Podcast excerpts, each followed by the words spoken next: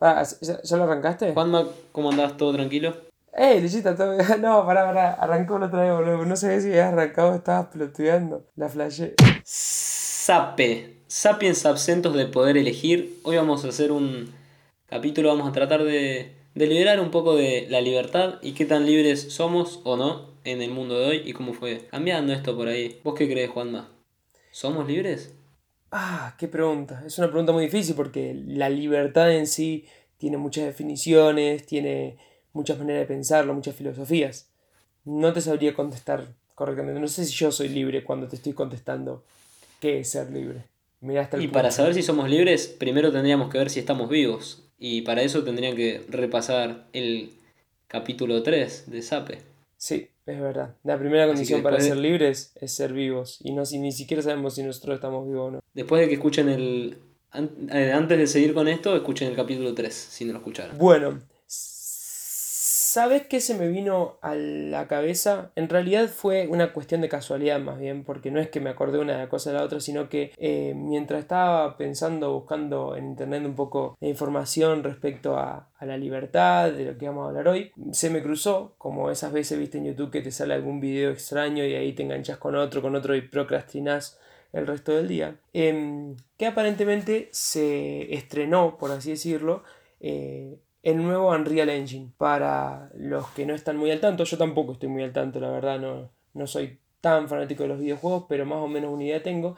Unreal Engine son motores de, de videojuegos, lo que creo, a mi entender, que es lo que a una persona le permite diseñar un videojuego eh, de manera más simple, sin tener que ir directo al, código de base. ¿no? Em, y salió el, último, la última versión del Unreal Engine, que es uno de estos motores, la número 5, que la verdad eh, estaba mostrando ahí en el video que encontré la demo, la pueden buscar en YouTube como demo Unreal Engine, eh, como motor irreal sería, eh, Unreal Engine 5, y la mostraban con ahí como una especie de demo en, en la Play 5, y es increíble lo bien que se ve y lo parecido a la realidad que se ve. ¿Lo llegaste a ver? Sí, sí, lo llegué a ver, me, pareció tremenda la, el escenario, el, ambiente, cómo se veía. Ahí explican un poco lo de la luz, cómo se distribuye. O sea, la mejora más importante es en cómo se ve la luz y se renota.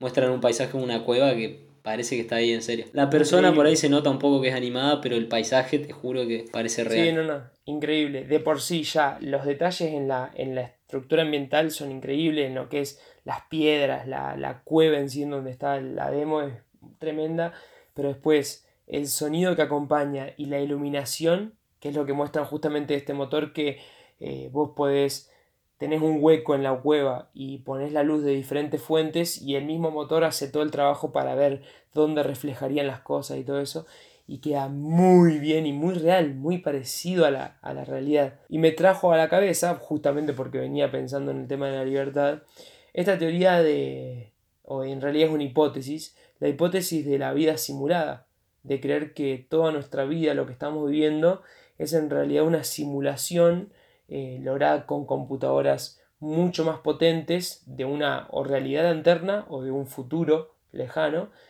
ya que hoy en día ya estamos creando ese tipo de, videojuegos, ¿no?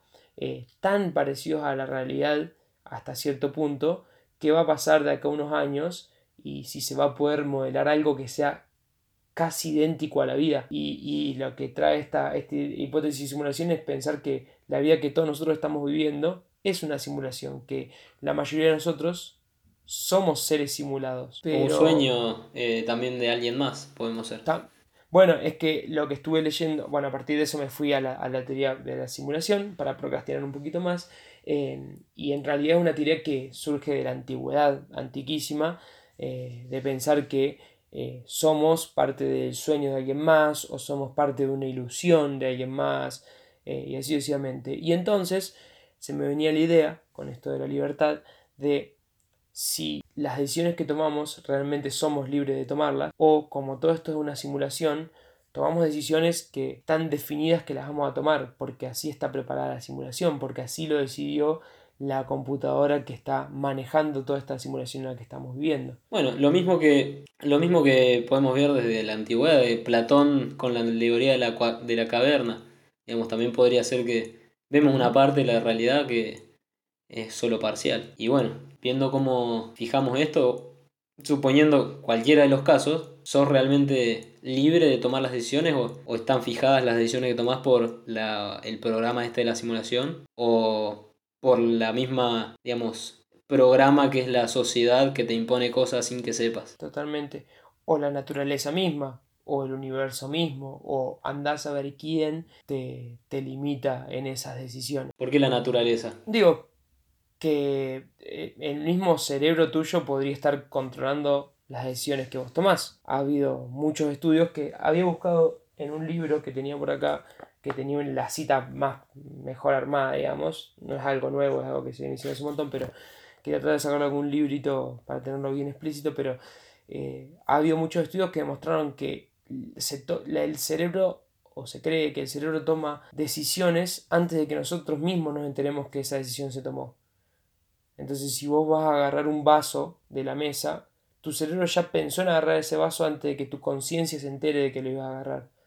Entonces. Pero lo, es el cerebro el que lo está eligiendo agarrar el vaso, digamos, eso no. Pero el pensamiento, lo que nosotros tal vez pensamos, como uno lo cree, es: tengo el estímulo de ver el vaso.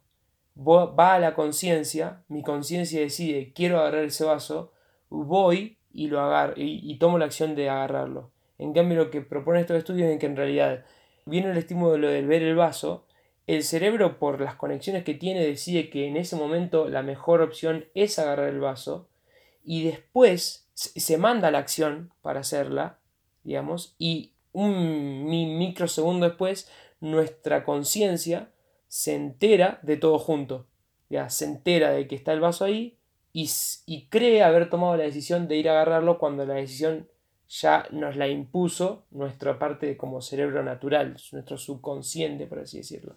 Bueno, pero yo no lo creo como una imposición porque después tenés, por ejemplo, la parte del cerebelo que te da el equilibrio y está dándole todo, si estás parado, está dándole todo el tiempo órdenes al, a los músculos para que se mantengan, eh, ¿cómo se dice?, contraídos o relajados para que no te caigas.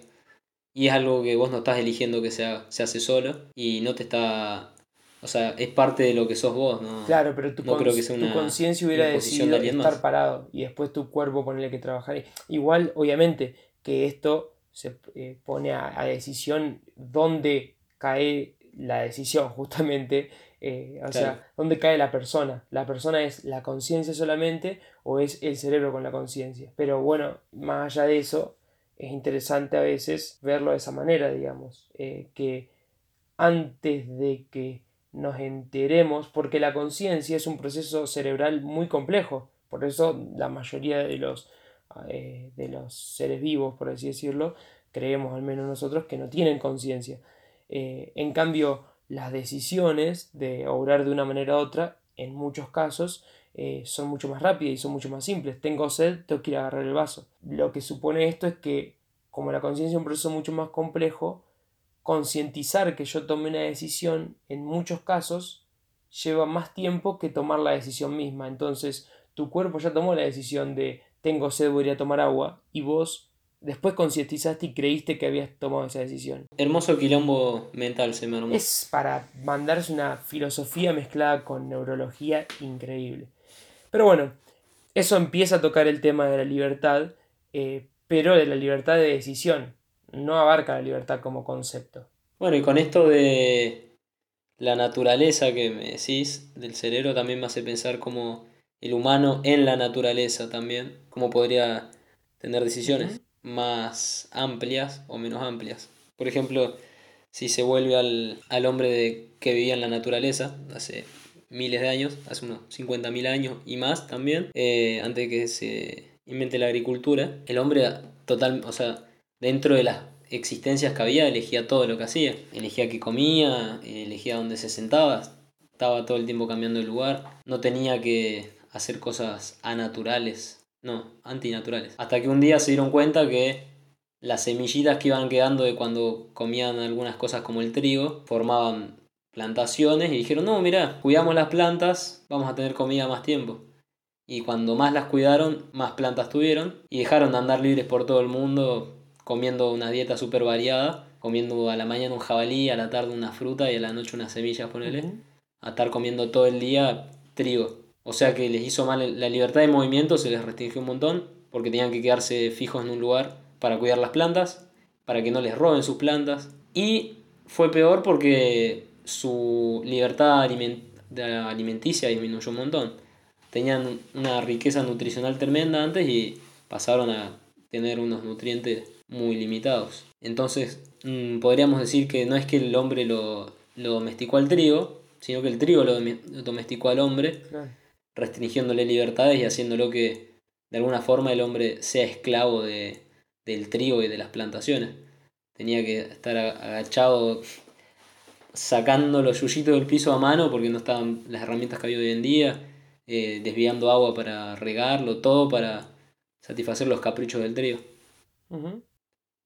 Que podría decirse que esa fue la primera esclavitud que existió, sin que ni siquiera el hombre se dé cuenta.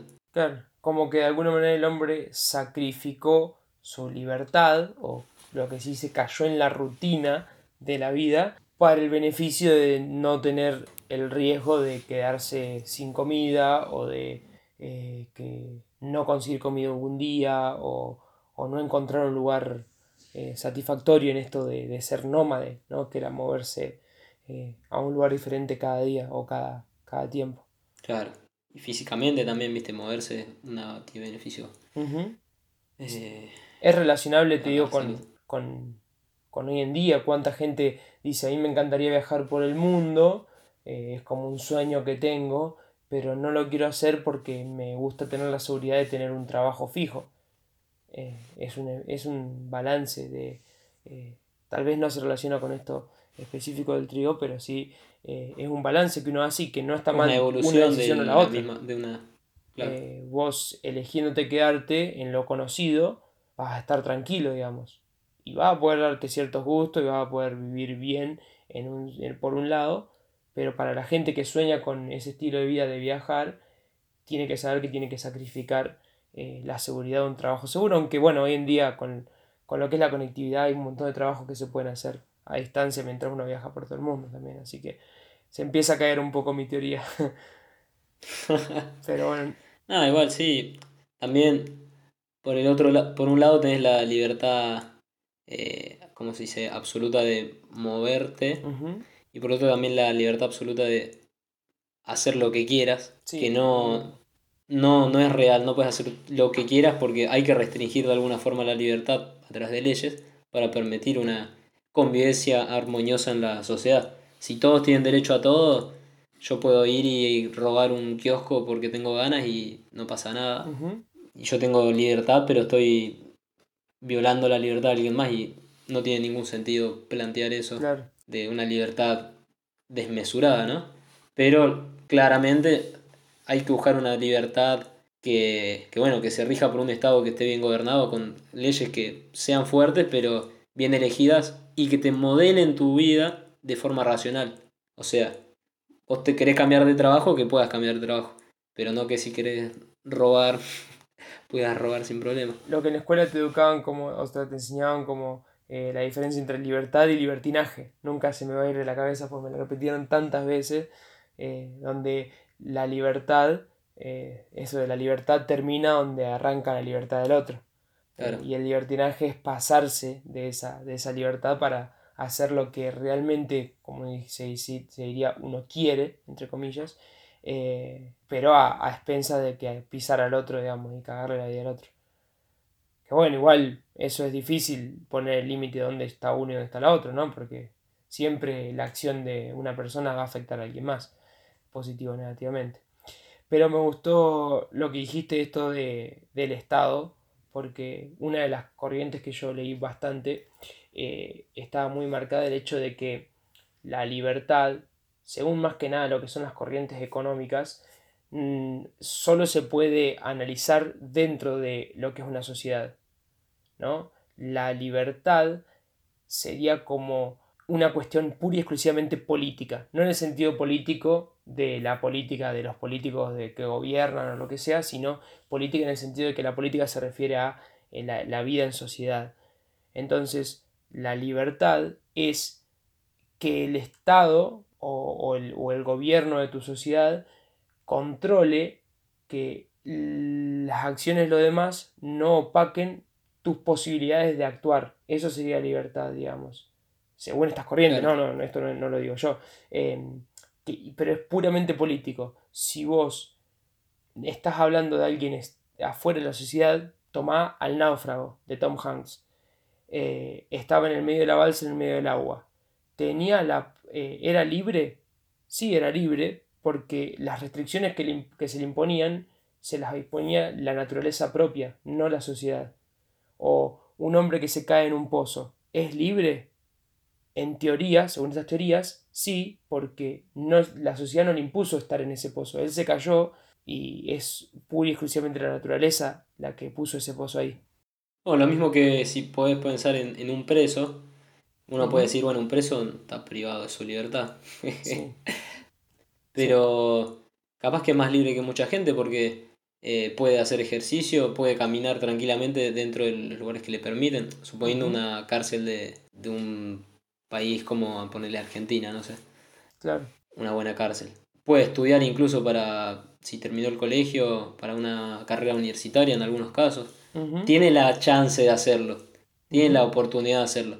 No puede salir de la cárcel, tiene restringido su lugar y come lo que le dan de comer, porque está como reeducándose supuestamente para pagar y, y reinsertarse en la sociedad, pero puede elegir estas pequeñas cosas. En teoría, pero realmente, por ejemplo, estudiar, hay eh, testimonios que leí que dicen la gente de las cárceles que intentan estudiar en algunos casos, pero el ruido de la cárcel es tan molesto, está todo el día haciendo ruido la gente, que no puedes estudiar. Entonces la realidad de la teoría no se alejan mucho. Es libre de hacerlo, pero prácticamente no lo puede hacer. Eh, real, sí, prácticamente no lo puede hacer porque no se dan las condiciones. Entonces, realmente tiene restringida esa posibilidad.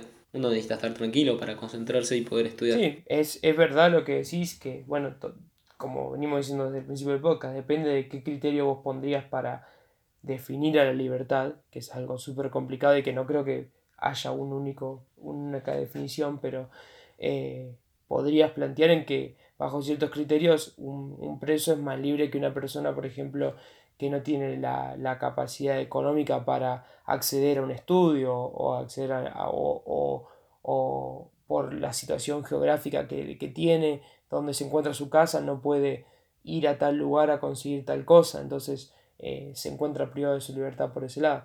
Bueno, hablando de esto de la situación geográfica, como te impone, y los sistemas eh, y la libertad, eh, hay un pasaje de una serie que estuve viendo que decía que si alguien va a un refugio de animales y elija un perro, piensa que eligió el perro, pero lo que eligió fue la vida para el perro. Porque el perro nunca va a decir nada.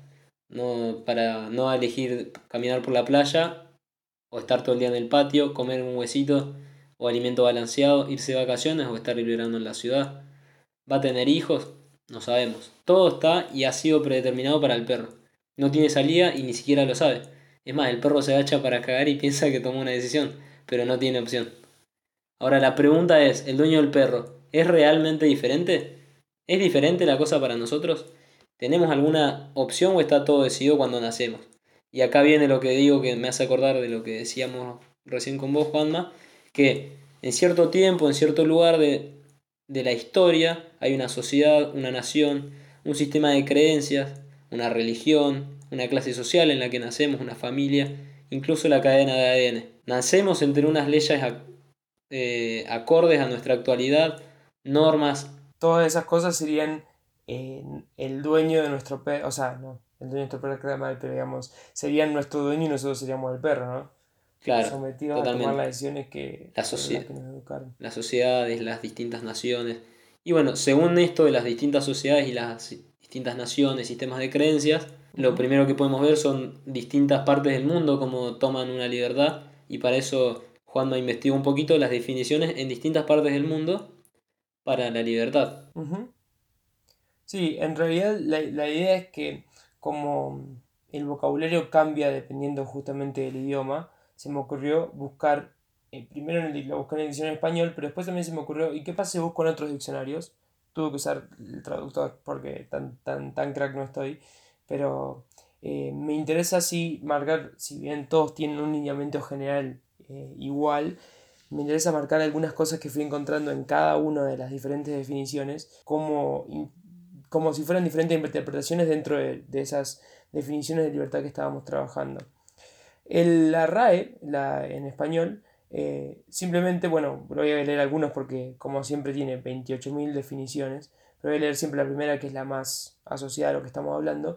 La RAE dice, es la facultad natural que tiene el hombre de obrar de una manera o de otra, o de no obrar, por lo que es responsable de sus actos. O sea que eh, para la RAE lo que es la libertad es cuando vos tengas la posibilidad de hacer algo de lo que vos vas a ser responsable luego. Entonces, una persona que no tiene libertad podría o no poder decidir el obrar o que en su decisión de obrar no sea responsable por eso que pasa. Por ejemplo, podríamos incluir a veces a los niños cuando son muy pequeños y no tienen eh, bien definido qué está bien y qué está mal a veces. Entonces, tal vez no podríamos decir que ellos deciden con libertad, porque si bien toman sus propias decisiones, no se hacen responsables de sus actos porque no, no tienen la, la carga de conciencia necesaria para hacerlo. Eso por parte de, de, la RAE. Si querés te cuento un poquito de las tres y después comentamos un poco sobre, sobre, sobre en general. De Merriam-Webster, que creo que es como si fuera la RAE, pero no sé si inglesa o, de ah, Finlandia. Encontré esa página. Primero pensé que era un filósofo y después vi que era como una institución o algo de eso. Sí, es una especie de, de, enciclopedia o algo así. Yo la he visto varias veces en, en varios lugares. Em, bueno, ¿qué decía esa? Dice, de su definición, y esta me interesa mucho, dice, la ausencia de coerción, restricción o necesidad en una decisión o una acción. Entonces, las primeras dos no me llamaron la atención, es lo que estamos, venimos diciendo. La coerción o la restricción, el hecho de forzar a alguien a hacer algo o no permitirle a alguien hacer algo, tomar una decisión o hacer una acción. Pero de esta me llamó mucho la atención el tema de la necesidad, la ausencia de necesidad en una decisión o una acción. O sea, está incluyendo que a veces, en algunos casos, tener una o al menos es lo que yo entiendo, tener una necesidad puede afectar la decisión que vos vayas a tomar o la acción que vos vayas a llevar a cabo y modificarla y eliminarte esa necesidad, que esa necesidad elimine la, libertad completa que vos tendrías. A ver, habría que ver a qué se refiere con necesidad acá, pero yo me lo tomo como un ejemplo, como que, por ejemplo, si vos eh, tenés ganas de ir al baño y no podés, por alguna razón, no vas a tomar, es un ejemplo simple, ¿no? Pero no vas a tomar las mismas decisiones que con la, con la vejiga, vejiga vacía, digamos. Y la última que busqué, y ahora hacemos una conversación en general a ver que, si tenés algún comentario respecto a estas, es la alemán, que tuve que usar el traductor, Lichita querido, lamento decirte, con Licha hace un par de años que estamos haciendo alemán, pero estoy muy oxidado y además me parece que estos temas se nos sobrepasaban para poder traducirla oh, a pecho. Así que una llave terrible, eh, que es lástima en alemán. Eh, y en alemán, al menos el traductor me, me dice que la definición es el estado en el que alguien está libre de ciertos lazos u obligaciones personales o sociales que se perciben como coercitivos o gravosos en sus decisiones y acciones. Entonces, este retoma un poco lo que decíamos de ver la libertad como una condición pura y exclusivamente política, en donde vos tenés libertad si no tenés otras personas eh, o las personas que te rodean o que se relacionan con vos no te imponen en sus eh, lazos y en sus obligaciones cosas que no te permitan desarrollarte correctamente. Y es pura y exclusivamente algo político. Y se ve como en la definición de cada uno de, estos idiomas se ve reflejada la, su historia. Por ejemplo, en el de Alemania que nombraste, se nota una clara influencia de, la, de las consecuencias de las guerras que hubo, como hace una, un hincapié especial sobre la coercitividad del Estado, por ejemplo, se puede ver en los estados autoritarios que tuvo, que disminuían las libertades de las personas, ya sea personas perseguidas por el Estado o personas no perseguidas por el Estado.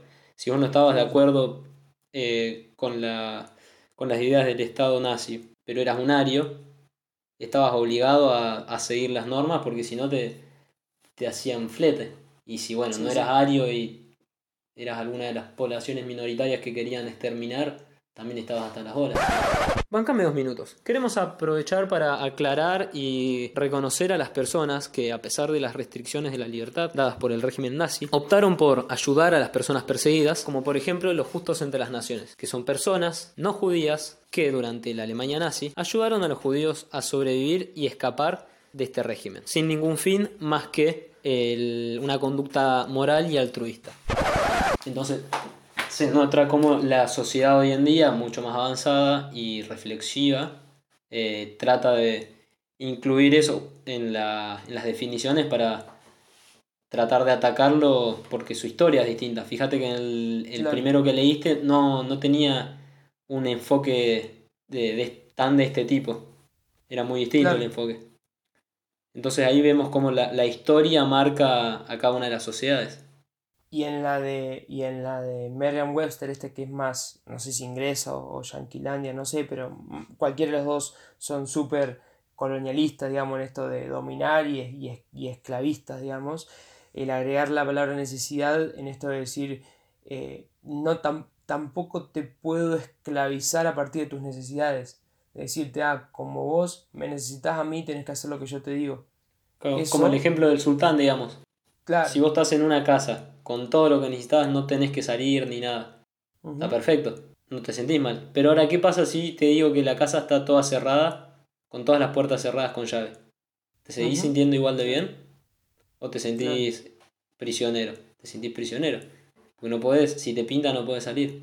Claro, totalmente, totalmente. ¿Cómo cambia la idea de, de, saber que, de, de la posibilidad, ¿no? Simplemente. Porque si yo te digo, y esto viene joya en estos tiempos, ¿Cuántos de nosotros hemos pasado, bueno, al menos yo me incluyo, eh, días completos encerrados en, casa, en el departamento, si no hacía falta ir a comprar nada, eh, panchos mirando una serie?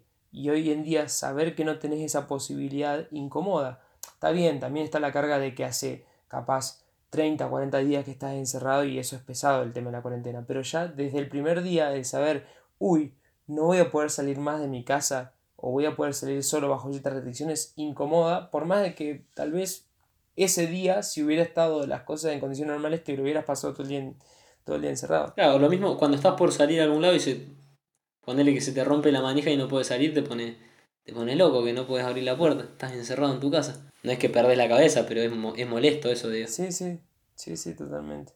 Totalmente. El propio conocimiento de ciertas cosas te modifica tu forma de pensar y si nos vamos a ciertas cadenas de, la, de libertad, eso sería una forma de perder la libertad. Con eso puedo meter acá una de las últimas cositas que había leído y ya creo que con esto me vacié, hablé un montón. Em, estuve pensando en el tema de la, desinformación, porque hoy en día con, con, todo lo que está pasando con el virus y si hay vacunas, si no hay vacunas y todo eso, sale cada boludo a decir cada cosa. Entonces cómo en esa desinformación uno pierde libertad eh, al no saber quién es el que está diciendo las cosas eh, en verdad. Te lo digo porque veía encontré un video en YouTube de estos que realmente no sé cuánta verdad tiene, tiene muy pocas vistas y la información la traté de buscar en otro lado y no la encontré. Es como un extracto de un noticiero de Perú que dice que eh, el tratamiento que estamos utilizando hoy en día en contra del virus eh, se basa, eh, lo tomó la OMS basándose en unos estudios que hicieron en China, que aparentemente solo usaron tres casos clínicos para hacer ese estudio y que por eso tenía muy poca evidencia y que después con todo lo que pasó en Italia los italianos llevaron a cabo muchos más estudios y modificaron completamente el sistema de tratamiento y con eso lograron sacar mucha más gente de la enfermedad y que ahora están tratando de eh, cambiar ese método de tratamiento, pero no llega a todos los países y entonces hay gente que se podría estar salvando cuando no se salva. No sé cuánta verdad tiene este videito que ve acá, no sé cuánta verdad tiene la OMS en lo que nos dice hoy en día, en la manera de tratar, en la manera que se contagia, no lo podemos saber, pero cómo esa incertidumbre o la certidumbre, pero tal vez errada, te quita libertad, porque vos actúas de una cierta manera u otra a partir de los conocimientos que tenés. Sí, bueno, también eh, un eh, caso muy conocido de manipulación de los medios es lo de Cambridge Analytica en Estados Unidos, que inventaban noticias falsas según tus preferencias, que te las sacaban de las redes sociales, tus preferencias. Mm. Eh, inventaban falsas noticias para que votaras a un u otro partido. Sí, eso y te están restringiendo la, la libertad de pensamiento sobre uno o el otro. Capaz que a vos te gustaba fulanito de tal, pero después leíste, odias que los árboles en la calle no estén podados, que la municipalidad no los pode. Vos lo, te gusta fulanito de tal porque te parecen un par de cosas que están piolas, todo. Llegas a tu casa y Facebook sabe que a vos no te gustan los árboles sin podar porque un par de veces comentaste que, che, ¿cómo no, no podan los árboles hace cinco años? Entonces se genera una, ah, no sé si era, en realidad no me acuerdo si era exactamente así, pero la idea era esta, ¿no? Se genera una falsa noticia que te llega a vos que dice que fulanito tal está en contra de la podación, de la poda, digo, de los árboles de la MUNI, que los vecinos tienen que podar los árboles. Vos decías, ah, este fulanito no lo voto ni en pedo, lo voto al otro. Y bueno, cosas así habían hecho a gran escala. De ese programa no había hablado. Ah, ¿Cómo se llama este chabón que es el jefe de la parte de investigación en. Creo que en Telefónica. No es un programa, era una empresa que hacía justamente eh, análisis comportamentales y se los vendía. No es el que habló de eso, me parece, en una charla. Pasa que no lo voy a encontrar, eh, déjame que lo busque y después, después de cosas te lo comento. Bueno, y otro ejemplo de cómo podemos no ser libres y ser esclavos de... no esclavos. Tener libertad restringida por imposiciones de la sociedad. La vemos con una cadena de retroalimentación que se da en la sociedad, que lo que pasa es, se da un acontecimiento histórico, por casualidad, se da una predominancia social de un grupo sobre otro, se genera por esta discriminación, digamos, y por esta diferencia, pobreza y falta de educación consecuente para el grupo minoritario, lo que hace que hayan prejuicios culturales, que hace que aumente la pobreza, que hace que aumentan las leyes discriminatorias. Entonces, la persona que nace pobre tiene menos chances que alguien que no es pobre para prosperar. Un ejemplo es eh, en Estados Unidos, con los esclavos, los negros. No, me voy a la mierda con esto, boludo. no, contalo, yo te estoy escuchando, eh. Un ejemplo es en Estados Unidos con los esclavos en la época de la esclavitud y hasta hoy en día. En Estados Unidos hay un problema de discriminación muy grande con los negros. Eh, primero los europeos, los, colonos, empiezan a llevar africanos a, para laburar gratis como esclavos en América por distintas, eh, por distintas razones y son porque África estaba más cerca que, que Asia entonces era más barato los esclavos de África que los de Asia. Segundo, en África ya había un comercio bien desarrollado y es mejor usar un, un mercado, un comercio establecido ya que inventar uno de cero. Y en Europa la esclavitud era muy rara, entonces no podían era muy acotado sacar esclavos de Europa. Y por último, las plantaciones de América estaban plagadas de malaria y fiebre amarilla, que eran originarias de África y como los africanos habían desarrollado una inmunidad genética parcial por muchas generaciones de estar expuestos a estas enfermedades, eran una opción más conveniente un esclavo africano que un europeo o un trabajador contratado. Entonces una superioridad genética, en la inmunidad digamos, se les trabajó una, en una inferioridad social. Terminaron siendo, como tenían una, una, un pro en inmunidad, terminaron siendo perjudicados, siendo los esclavos de, los restos. Pero a nadie le gusta decir, no, yo tengo esclavos negros porque es más barato. Tratan de ser como los superhéroes de la historia, los que dominan siempre. Como dice la, el dicho popular, los ganadores escriben la historia. Entonces empezaron a, se empezó a generar un mito, eh, respaldado por los blancos, digamos, de que el negro es malo, que el negro es sucio, que el negro eh, no tiene moral, Y esto se empezó a sentar en la sociedad y se empezó, si yo te lo cuento al vecino, se replica y cada vez tiene más fuerza. Cuando se finaliza la esclavitud, ¿qué pasa? La constitución dice, bueno, está bien, somos todos libres, somos todos iguales. Pero hay un mito urbano asentado de que el negro es peor que el blanco. Esto genera leyes discriminatorias porque ¿qué pasa? El blanco dice, che, mira, yo soy mejor que el negro, no quiero que mi hijo juegue en la misma plaza que los negros porque se va a contagiar porque son, son sucios los negros, porque son así. Y dice, no quiero ir a un hotel que se aloja un negro porque eh, no tiene, tiene la moral baja y me va a robar, por ejemplo. Entonces generan leyes que discriminan y los segregan. Asimismo, cuando termina la... Ya vamos a llegar a lo de la libertad. Cuando termina la, la esclavitud, los que dejan de ser esclavos tienen descendencia que también son pobres igual que ellos. Entonces no tienen acceso a la educación y no tiene económicamente son, son pobres. Imagínate, sos esclavo, te, dejan, te sacan de la esclavitud, sos pobre. Entonces, ¿qué pasa? Se transmite esta eh, pobreza de educación por muchas generaciones y como vos sos negro y dicen que los negros son malos, no te dan trabajo. Suponiendo que de casualidad salís de eso y conseguís una buena educación, vas a una entrevista y un blanco con las mismas oportunidades es contratado antes que vos, porque el que está contratando, que seguramente es blanco, va a decir, contrato a estos dos que tienen la misma formación. ¿A cuál contrato? ¿Al negro que es perezoso, que es sucio, todo, o al blanco? Que es bueno, al blanco. Entonces al negro le cuesta más trabajo. Incluso si se esforzó por conseguir una educación, por los prejuicios de la sociedad le cuesta más trabajo conseguir trabajo. Entonces se mantiene más tiempo en la pobreza, toda la población negra. Y esto, que no consiga trabajo porque es negro por las, eh, los prejuicios sociales, hace que se aumenten los prejuicios sociales. Pasan dos o tres generaciones y esto es casi igual. Entonces los blancos dicen, no, mira, ¿qué va a ser mentira? Es verdad que son peores. Si fíjate que hace un montón de tiempo que ya son libres y, y siguen, ¿cuántos médicos negros ves? ¿Cuántos docentes negros ves? Son peores. Entonces, ¿qué pasa?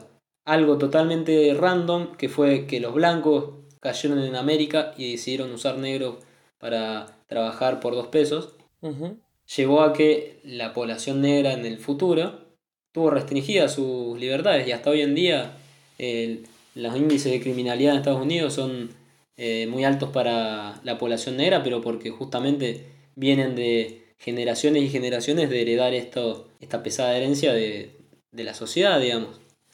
Entonces, su, no son esclavos, pero su libertad está restringida fuertemente por los prejuicios sociales y la discriminación racial, que es algo que no debería existir.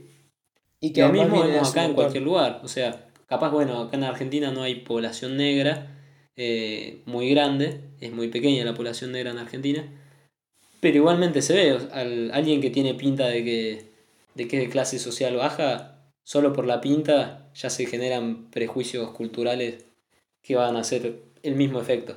Y entonces podemos coincidir, o sea, o llegar a esto que la, la libertad también puede restringirse a partir de condiciones culturales, sociales, históricas o residuos de esas condiciones.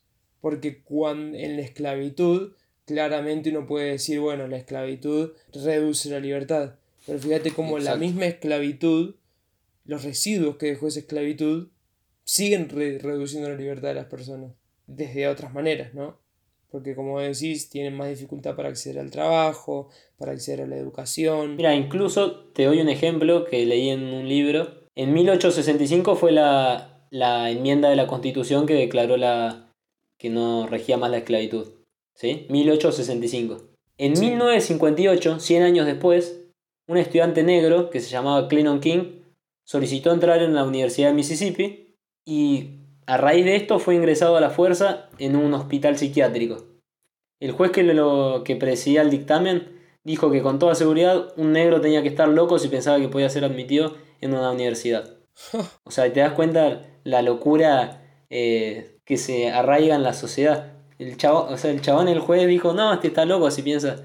Creo yo que estaba loco. Cuando el loco lo que quería era igualdad de oportunidades. Quería hacer lo que él quisiera. Y la sociedad se lo Claro, lo que él quisiera y sin joder a nadie para colmo, porque simplemente iba a entrar en la universidad. Claro, no, no, no había hecho nada malo. no, tal cual, tal cual. Y bueno, y estos ejemplos se replican a lo largo de los años con las mujeres, con las personas... Sí, con todo. Que no este son heterosexuales. Es un ejemplo del que podemos sacar mucha historia porque pasó hace tiempo. Eh, y tal vez los otros son un poco más actuales, los, los homosexuales, los gays, las mujeres, eh, los niños y todo eso son siguen en pelea, digamos, por así decirlo, entonces... Bueno, hace poco fue el día de algo de la comunidad LGBT y hasta 1990 la, la ONU o la OMS consideraba la no heterosexualidad como una enfermedad mental y no fue hace tanto tiempo. Claro. Fueron son hace 30 años. O sea, esa gente no podía casarse con alguien que, que querían, no podían hacer un montón de cosas. Incluso hoy en día, por ejemplo, en Rusia está prohibido. Entonces se ve como un... Nosotros obvio que estamos a favor de que la libertad de que uno pueda hacer todo lo que quiera sin dañar a otro, obviamente. Totalmente. Y estamos en contra de la esclavitud, vale, Clara, y en contra de todo lo malo. y a mí me gustaría que en realidad la gente no solo haga lo que quiera, sin dañar al otro, sino que además haga lo que quiera tratando de hacerle bien al otro, digamos. No solo que no, le, no lo jodas, sino tratar de darle una mano al que tenés al lado sin importar quién sea y qué, esté haciendo, digamos. Eh, eso esa sería mi libertad ideal. Pero, ah, altruista, una libertad altruista. coincido completamente con lo que decís y, y qué interesante todo esto, que toda la historia valió la pena, eh, todo el trayecto de, desde la América antigua con los esclavos eh, negros hasta llegar a la conclusión de la, libertad. Y me dio tiempo de paso a buscar este chabón que yo te decía. Eh, se llama Chema Alonso, C-H-E-M-A Alonso. Según lo que he entendido, es el director técnico, por así decirlo, de la, o sea, el director de la parte técnica de Telefónica. Pero el chabón es alto crack. Es un zarpado crack. Eh, y me parece que había dado una charla, digo, da charla en todos lados.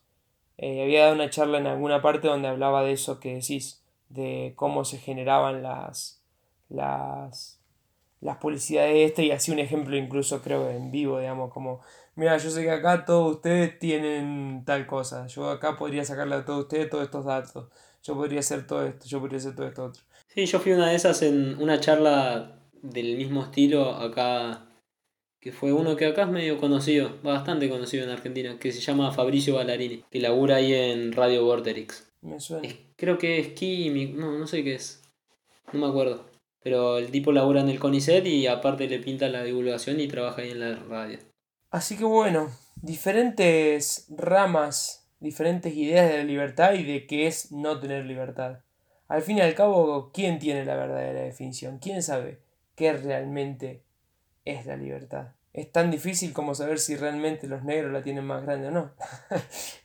Eh, pero creo que es una cuestión de, que estos conceptos se evalúen día a día, como dijimos en, los, en las definiciones de la RAE o definiciones de, de los diferentes diccionarios, por así decirlo, así también como para la justicia o, o como para la política, que estos conceptos se redefinan y se estén trabajando constantemente para que valoren en la mejor manera posible a la persona como algo grosso y como algo que hay que cuidar y algo que hay que mantener.